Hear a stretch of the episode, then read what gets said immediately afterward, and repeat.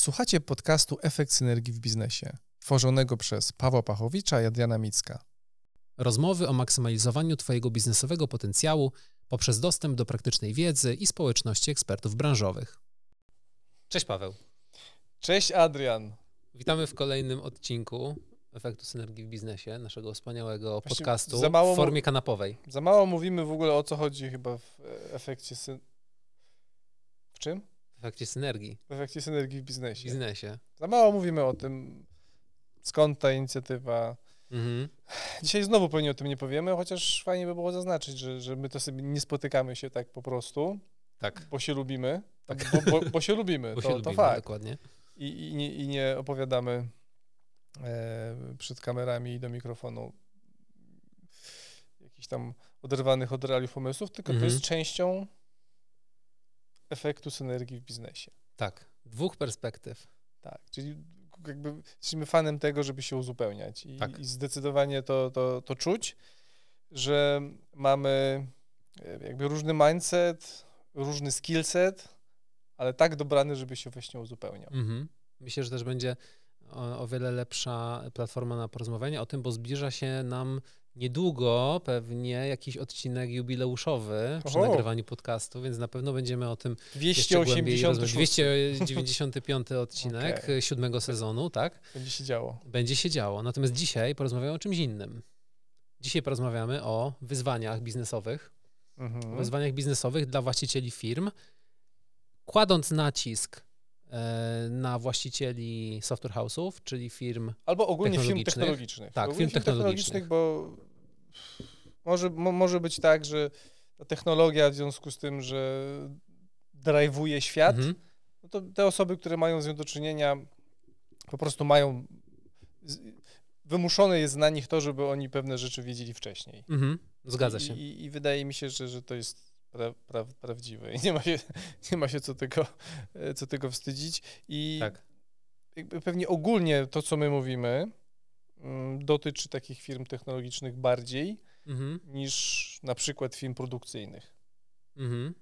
Tam też będzie pewnie dużo informacji, które mogą wy- wykorzystać y, mm, te firmy, które tworzą może jakieś produkty, może mo- coś, coś może produkują. Mhm. E, Natomiast moje wrażenie jest takie, że to, co my mówimy, to bardziej odnosi się do takich długich procesów sprzedaży, jakby bardziej złożonych, w których ogromną rolę w całym e, procesie mm, pełni człowiek, Mhm. czyli, czyli jakby sprzedawca, handlowiec, whatever. Usługa może być nazwać. wyspecjalizowana, czy produkt jest wyspecjalizowany. Dokładnie, tak, coś, coś co Mhm. nie jest bardzo łatwo opisać w trzech zdaniach. To value Mhm. proposition, czy, czy, czy, czy, czy nie wiem, jakąś przewagę konkurencyjną. No, po prostu to, to, to, to nie jest z zimnego telefonu do sprzedania w, Mhm. w, w, na, na trzy razy, tylko no to są, mam wrażenie, takie procesy, które mają kilku stakeholderów, nie wiem, pięciu, dziewięciu,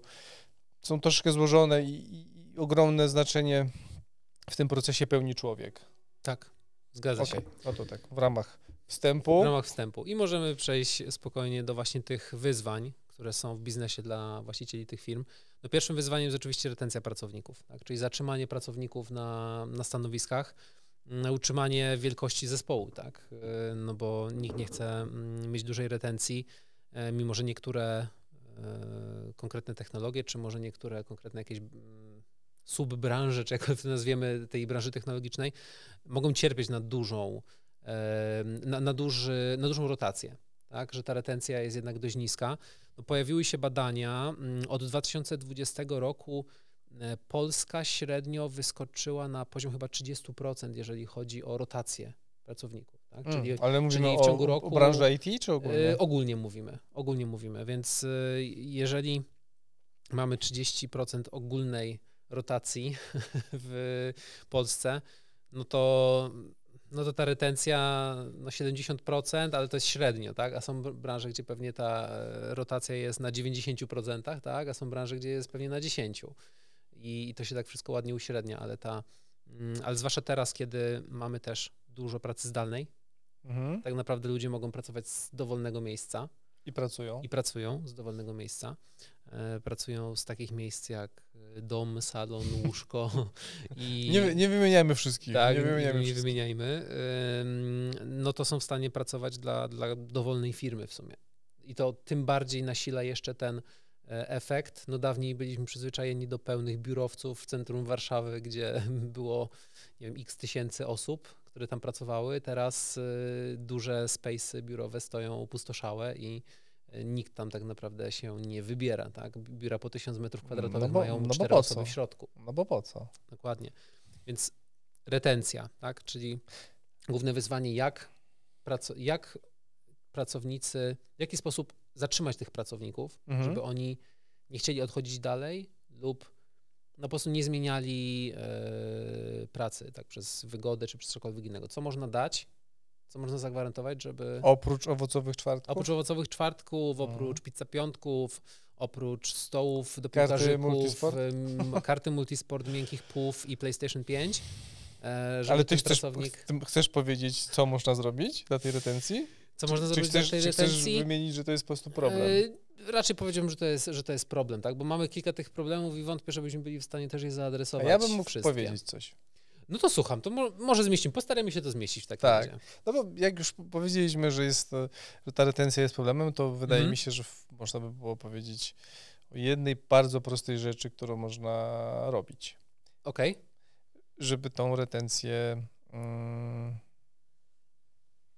zwiększać.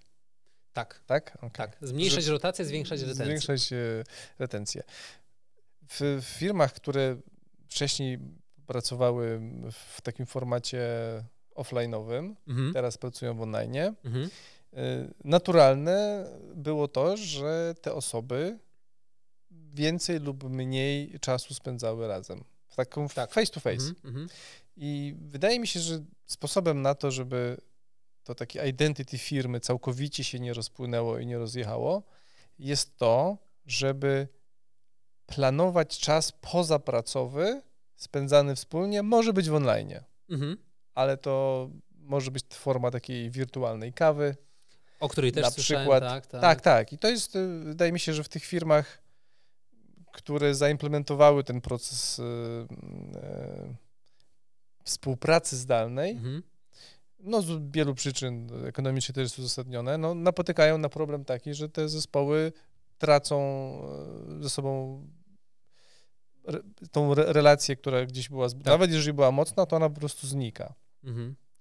Więc dedykowany czas, tak jak w, na prospecting powinien być dedykowany Mhm. czas, tak samo na utrzymywanie, y, podnoszenie retencji pracowników powinien być dedykowany czas e, na wspólnie Na wspólne spędzanie wspólne czasu. jakieś inicjatywy, które tak, które Tak. mogą być mogą być w online, natomiast powinny być to takie inicjatywy, które no nie, nie, nie tyczą się stricte e, samej pracy, Mhm. czyli takie pozapracowe.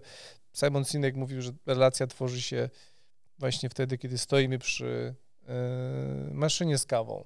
Mhm. Wtedy tworzymy tą relację, a nie jakby siedząc na spotkaniu razem. Tak.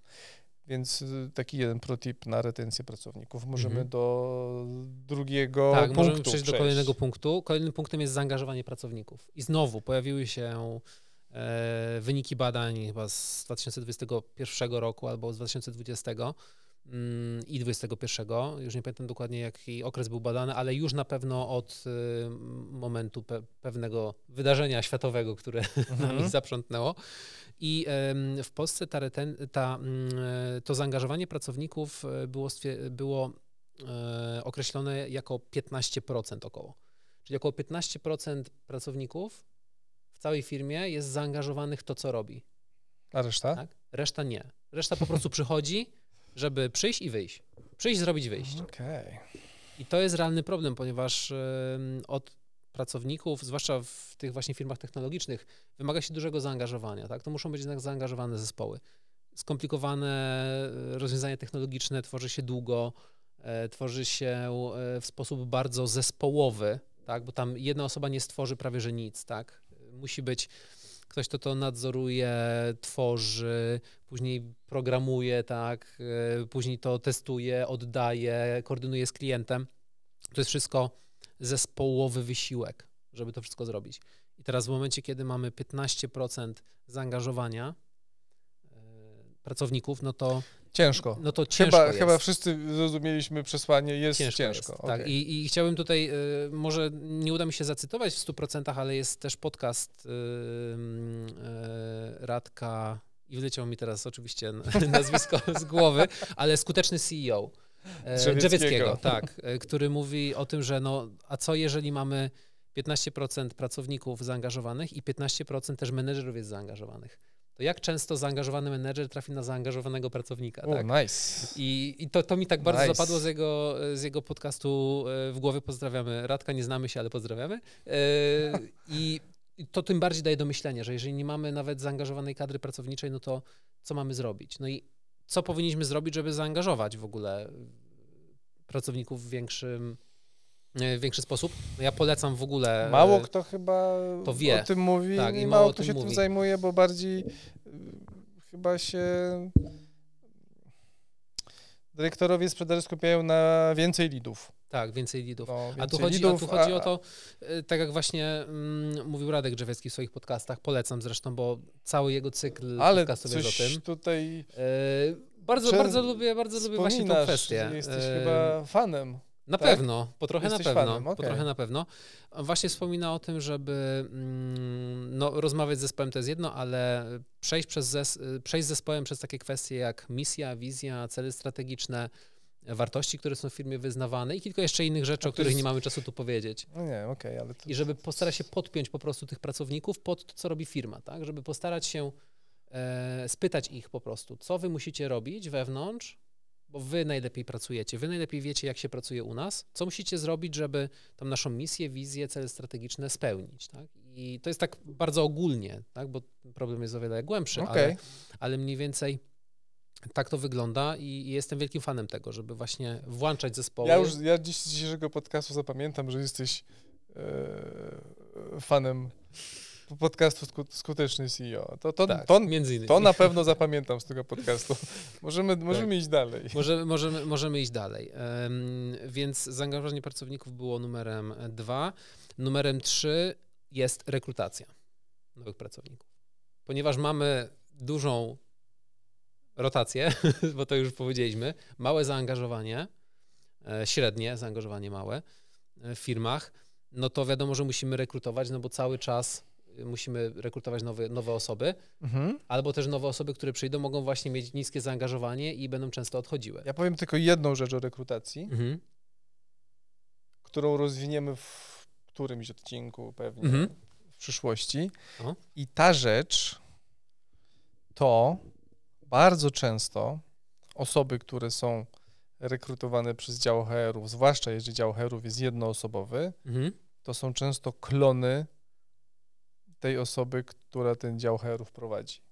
To jest turbo niebezpieczne, ale to Mhm. kiedyś rozwiniemy. To kiedyś, no kiedyś na pewno musimy rozwinąć, bo tu Paweł rzuciłeś taką kotwicę. prostu, To jest mocny temat. mocny, mocny, mocny temat, tak? Robimy mirroring i rekrutujemy naszych Nie, od sobowtórów, rekrutacji tak? są inni na rynku. My nie musimy rekrutować. Okej. Y, y, chcesz do kolejnego punktu przejść? Czy, czy tu jeszcze coś chcemy, czy zostawiamy tą kotwicę i przechodzimy do kolejnego o rekrutacjach, czy myśl- chciałeś coś jeszcze dorzucić? Myślę, że jeżeli chodzi o tej rekrutacji, no to tylko wrzuciłbym tyle, że właśnie coraz większy ten nacisk e, będzie stawiany na rekrutację e, z tych właśnie dwóch powodów.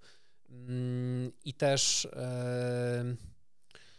no ta rekrutacja, te działy HR-owe wydaje mi się, że będą nabierały coraz większego znaczenia, jeżeli jeszcze nie nabrały, coraz większego znaczenia, no żeby jednak rekrutować osoby, które są i zaangażowane, e, albo mają potencjał, żeby być zaangażowane i te, które zgadzają się z naszą właśnie misją, wizją, wartościami, o tym, o czym wspomniałem wcześniej, tak, żeby nie rekrutować na, e, nie wiem jak to się mówi, że po prostu jeżeli ktoś oddycha, Na no to, chybcika. no, że jeżeli ktoś oddycha, to rekrutujemy, tylko żeby podchodzić do tego, do tego z głową, więc ta rekrutacja rzeczywiście będzie niesłychanie ważna dalej, e, zwłaszcza w tych też branżach, które no, też cierpią na brak specjalistów, tak, to, Czyli wszystkie. czyli wszystkie tak naprawdę, tak. Okej. zwłaszcza w IT. No możemy przejść do kolejnego punktu, bo on się wiąże z Ja bym- rekrutacją. On się wiąże z rekrutacją, mianowicie e, chciałem opowiedzieć, e, że kolejnym wyzwaniem mm, dla takich firm technologicznych jest onboarding, czyli samo przyjęcie pracownika i jego przeszkolenie lub jego mm, włączenie w struktury organizacji i wyzwaniem jest, jak można skrócić ten proces tego onboardingu. W ogóle powiem tak, jeżeli mogę. Możesz. Skracać coś, czego nie istnieje, no to to jest ciężkie zadanie. No tak. Z mojego doświadczenia, widziałem parę firm od środka, to nie ma czegoś takiego. Mhm. I, I, jak y, zapytać by się tych osób decyzyjnych w firmie, czy to co robimy teraz? Więcej mhm. lidów, czy onboarding tego nowego pracownika? No. Więcej lidów. No znowu, fokus firmy gdzie jest, tak? Ja jestem, ja jestem przyzwyczajony akurat do, do pracowania na różnych procesach i między innymi na procesie onboardingu. Ty jesteś ewenementem. Tak, więc ja może jestem ewenementem. Natomiast proces onboardingu, po pierwsze, sam w sobie proces onboardingu już skraca proces onboardingu. tak? Jeżeli, jeżeli ma to jakikolwiek sens. Jeżeli nie ma tego procesu onboardingu, a on jest, to to już jest korzyść. Okay. Czyli jeżeli widzicie, że wdrażacie za długo tego pracownika, 3 miesiące, 2 miesiące, 6, słyszałem o procesach onboardingu, które trwają 6 miesięcy. Tak? Jeżeli są, ten... jeżeli, są ale jeżeli są zaplanowane i tam tak. coś się faktycznie dzieje, bo najgorsze, najgorsze są przypadki takie, kiedy ten onboarding po prostu jest w kalendarzu wpisany, ale tak. on a, mieliśmy robić, ale kurczę, bieżączka, bieżączka, bieżączka nas zjada. No, bieżączka, tak. no i on jest 6 miesięcy trwa, a efektywny 4 dni. No dokładnie, dokładnie, zgadza się, więc um, jeżeli nie macie procesu onboardingu, to go po prostu zróbcie, nawet bardzo dosłownie spisany w Excelu. Nawet można na YouTubie znaleźć tak, jakieś podstawy, Tak, jakieś podstawy i po prostu to zróbcie i to już wam skróci i później że tak powiem, iterujcie, tak? Wprowadzajcie kolejne zmiany, kolejne zmiany. Co, co, to mogą być zmiany co pracownik. Po prostu zróbcie sobie review. Ok, wdrożyliśmy tego pracownika, zrobiliśmy mu, nie wiem, sześciostopniowy proces, okazuje się, że zabrakło 12 punktów. To jest, to jest ciekawe, że tutaj w firmach technologicznych przy tworzeniu oprogramowania taki, taki review to jest coś normalnego, prawda? Tak, tak. Review, review powinno być y, normalnym procesem, ale też często jest tak, że ktoś może cierpieć na coś takiego jak no, jakiś taki confirmation bias, że no skoro rekrutuje, rekrutuje specjalistę. Każdy cierpi na tak. confirmation tak, bias. Jeżeli rekrutuje specjalistę, to ten specjalista powinien w sumie wejść i pracować. A to nie do no. końca tak jest. No, są uwarunkowania jakby w firmie, których Wewnątrzfirmowe, tak, procedury, oczywiście. różne procesy, relacje z klientami, sposób e, wytwarzania danego oprogramowania, metodologia jest metodologia nierówna. No jest tysiąc różnych czynników, tak, które na to wpływają, więc, więc szkolenie onboarding i później skracanie tego e, procesu wdrażania pracownika przez efektywniejszy proces onboardingu, robienie review, sprawdzanie, co działa, co nie działa, dodawanie kolejnych punktów, odejmowanie tych, które się mhm. nie zgadzają. Jak najbardziej jestem, jestem za. I możemy przejść do kolejnego. Ma to sens. Tak. dziękuję numer, Paweł. Dziękuję, numer 5, tak? Numer tak, 5 teraz przechodzimy na numer 5, mimo że nie numerowałem tego, ale, ale przejdźmy do numeru 5. Chodzi o kwestię opłacalności projektów e, versus stawki pracowników. E, no bo wiemy od 2020 roku stawki pracowników w IT bardzo znacząco podskoczyły e, do góry. Chyba idą do góry codziennie, mi się wydaje. Pewnie w niektórych Albo w każdy czwartek technologiach, o 18 tak. jest, dro jest, jest drożej. Tak, no chodzi o to, że był bardzo duży nagle przeskok w kierunku technologii, no bo wszystko nagle musiało działać zdalnie, musiało działać w internecie i nagle z branży, która już była wysycona niejako, mhm. zrobiło się jeszcze bardziej, nasycenie jeszcze wzrosło potrzebą tak, tej, tej usługi. I to oczywiście spowoduje wzrost cen, tak? E, to musi spowodować wzrost cen, no bo im mniej jest, e, czy jeżeli e, podaż jest taka sama na dany produkt, a popyt rośnie, podaż produktu jest taka sama, a popyt rośnie, no to musi być wzrost cen. I to jest tak naprawdę wyzwanie, z którym trzeba się zmierzyć, czyli mamy zarówno kwestię, jak nasze koszty się układają, firmowe versus koszty właśnie stawkowe naszych pracowników, specjalistów i koszty innych rzeczy typu marketing, sprzedaż, HR i tak dalej. Jak to wszystko wpisuje się w tą naszą stawkę godzinową w IT, która jest, tak, lub w Mendeje, jak to się czasami mm -hmm. mówi, jaką mamy na tym marżę i jaki mamy na tym zysk, tak, ile musimy wypracować, żeby, żeby na tym zarobić, tak. Mm, I, I, to jest, I to jest ta najważniejsza, e, najważniejsza kwestia. No i z drugiej strony, co jeżeli mamy projekty, które są nieopłacalne? Mówiliśmy w jednym z naszych pierwszych odcinków o e, cichym, cichym zabójcy? zabójcy? biznesu, mhm. czyli nieopłacalnym projekcie. Mhm. I teraz wydaje mi się, że to jeszcze bardziej się uwidoczniło, bo jeżeli nagle podnosimy stawki, a klient nam powie nie, albo podniesiemy stawkę, a mimo tego, jeżeli mamy kontroling finansowy, to w ogóle ukłon przed wami, ale jeżeli jest kontroling finansowy i widzicie, że ten projekt się świeci na czerwono, to znaczy, że dalej coś jest nie tak. Kontroli finansowy powiedziałeś? Tak, tak. Ciekawe. Więc y, Ciekawe, ciekawe ile osób stosuje u siebie w firmach. To też jestem ciekawy. pewnie zależy od wielkości Tak. firmy, że w większych firmach to jest niezbędne, w mniejszych to jest... e, Wydaje mi się, że to też jest w jakiś sposób niezbędne, bo bez informacji o finansach nie jesteśmy w stanie działać i podejmować decyzji, tak? A podejmowanie tak, decyzji w firmach. Peter Drucker, że czegoś, czego nie mierzy, nie możemy zarządzać czymś, czego nie mierzymy. Dokładnie, dokładnie. No Jak podjąć decyzję, dobrą decyzję w biznesie, w zarządzie, jeżeli nie mamy danych finansowych? Podejmowanie decyzji. Podejmowanie decyzji. Jest... Bardzo ważne, niesłychanie ważne. Więc Wow. tutaj znowu, projekty czy są opłacalne, stawki pracowników, nasze stawki, marże, e, może ograniczenie też e, pewnych kosztów, jeżeli mamy jakieś elementy kosztów stałych, za duże biuro, na przykład 1000 metrów i nagle okazuje się, że potrzebujemy 100, no to takie e, koszty też powinniśmy obcinać, tak? Albo powinniśmy się starać je obcinać. No i myślę, że płynnie możemy przejść do ostatniego. To jest twoje show dzisiaj, więc przechodź To do jest, to, jest, ostatniego, to, jest to jest moje show. To jest moje show. szóstego. Natomiast Paweł, Mhm. szósty argument to był ten argument, który ty dorzuciłeś. Który ty dorzuciłeś podczas ostatniej naszej rozmowy. I to jest argument, który jest bardzo. ba, y, bardzo aplikuje się do branży technologicznej, czyli jak działać w do tych branży technologicznej, która była mocno rozpuszczona. Tak. Znaczy, dalej jest mocno rozpuszczona, Tak. podejrzewam, jeżeli chodzi o e, brak działu sprzedaży i marketingu na przykład, tak? Dokładnie. Czyli bardzo można było łatwo funkcjonować, Mhm. nie posiadając w ogóle działu sprzedaży marketingu. Czyli to Mhm. no, rentowność dużo wyższa, Tak. no bo przecież to, to, to, te, te działy zjadają dużą część e, e, przychodu. Mhm. Więc no tak, ja to tak dorzuciłem, tak mi się, tak to mi wygląda, że te pięć było twoje i nagle taki mój tam sprzedaż i marketing po prostu o, przyczepiony na doczepkę. Mhm. Chcesz jakoś mnie wprowadzić, żebym mógł to opowiedzieć, czy... Znaczy, wydaje mi się, że tutaj y, masz rację jak najbardziej, że jest to problem, ponieważ y, firmy, które w większości nie posiadają działu marketingu i sprzedaży, tylko funkcjonowały na e, poleceniach, Funkcjonowały, dalej funkcjonują. Na, dalej funkcjonują e, i nie miały tego tak świadomie opracowanego, no to będą miały długoterminowo jednak, jednak problem, tak? Tak mi się wydaje. Tak mi się wydaje, że będą miały długoterminowy problem, chociaż działały 10-20 lat i tego problemu nie miały. Mhm. Natomiast jeżeli chodzi o pewnie jakąś specjalizację, jeżeli chodzi o rentowność właśnie projektów Mhm. i dostępność osób do pracy, czyli dostępność deweloperów, e, no to ta dostępność się zmniejsza, co Tak. podnosi ceny, Tak. co jeżeli jest taki niewykształcony twór, w którym jest, nie wiem, 10-20 może osób, Mhm. Mówię o, o, o na przykład o, o jakimś software house'ie, no to może być ciężko e, spełniać oczekiwania e, deweloperów finansowe w takich Mhm. tworach, które nie pozyskują z jakimś tam w określonym parametrem Mhm. i planem tych, tych lidów, tylko po prostu obsługują to, co tam co przyjdzie, od to, kolegi co przyszło, Mhm. tam z sody może gdzieś tam Mhm. Ogólnie no, jakoś, jakoś się kręci. Tak.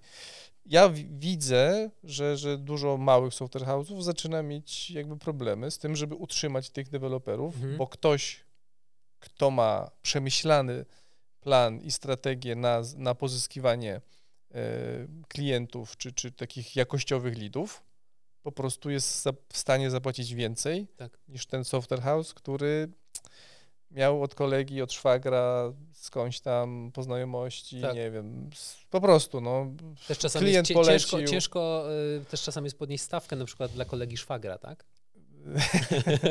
no, po znajomości to musi być taniej. Tak, dokładnie. Przecież. Dokładnie.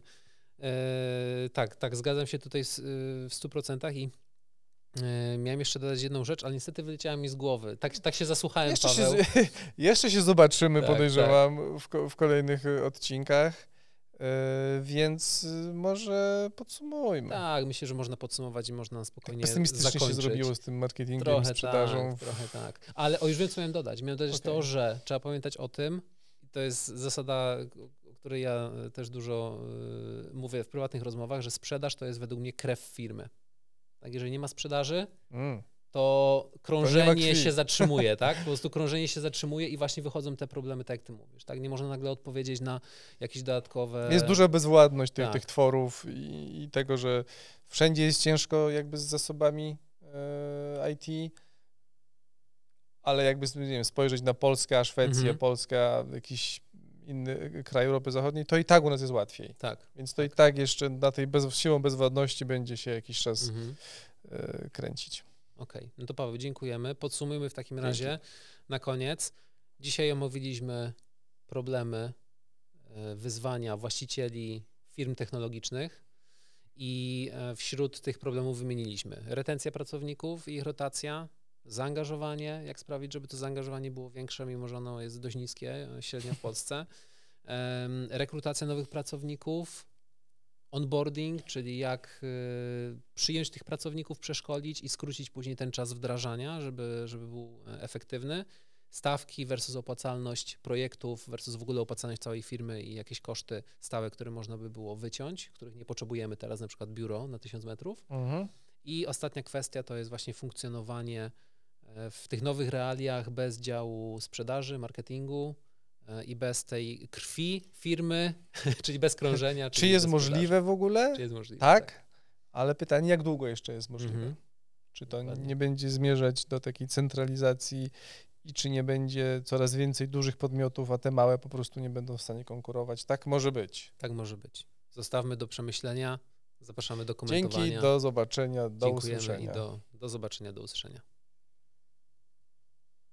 Jeżeli zainteresowało Cię to, co usłyszałeś, zapraszamy Cię do naszej grupy na Facebooku pod nazwą Efekt Synergii w Biznesie, gdzie spotkasz się z ekspertami branżowymi i pasjonatami rozwoju biznesu.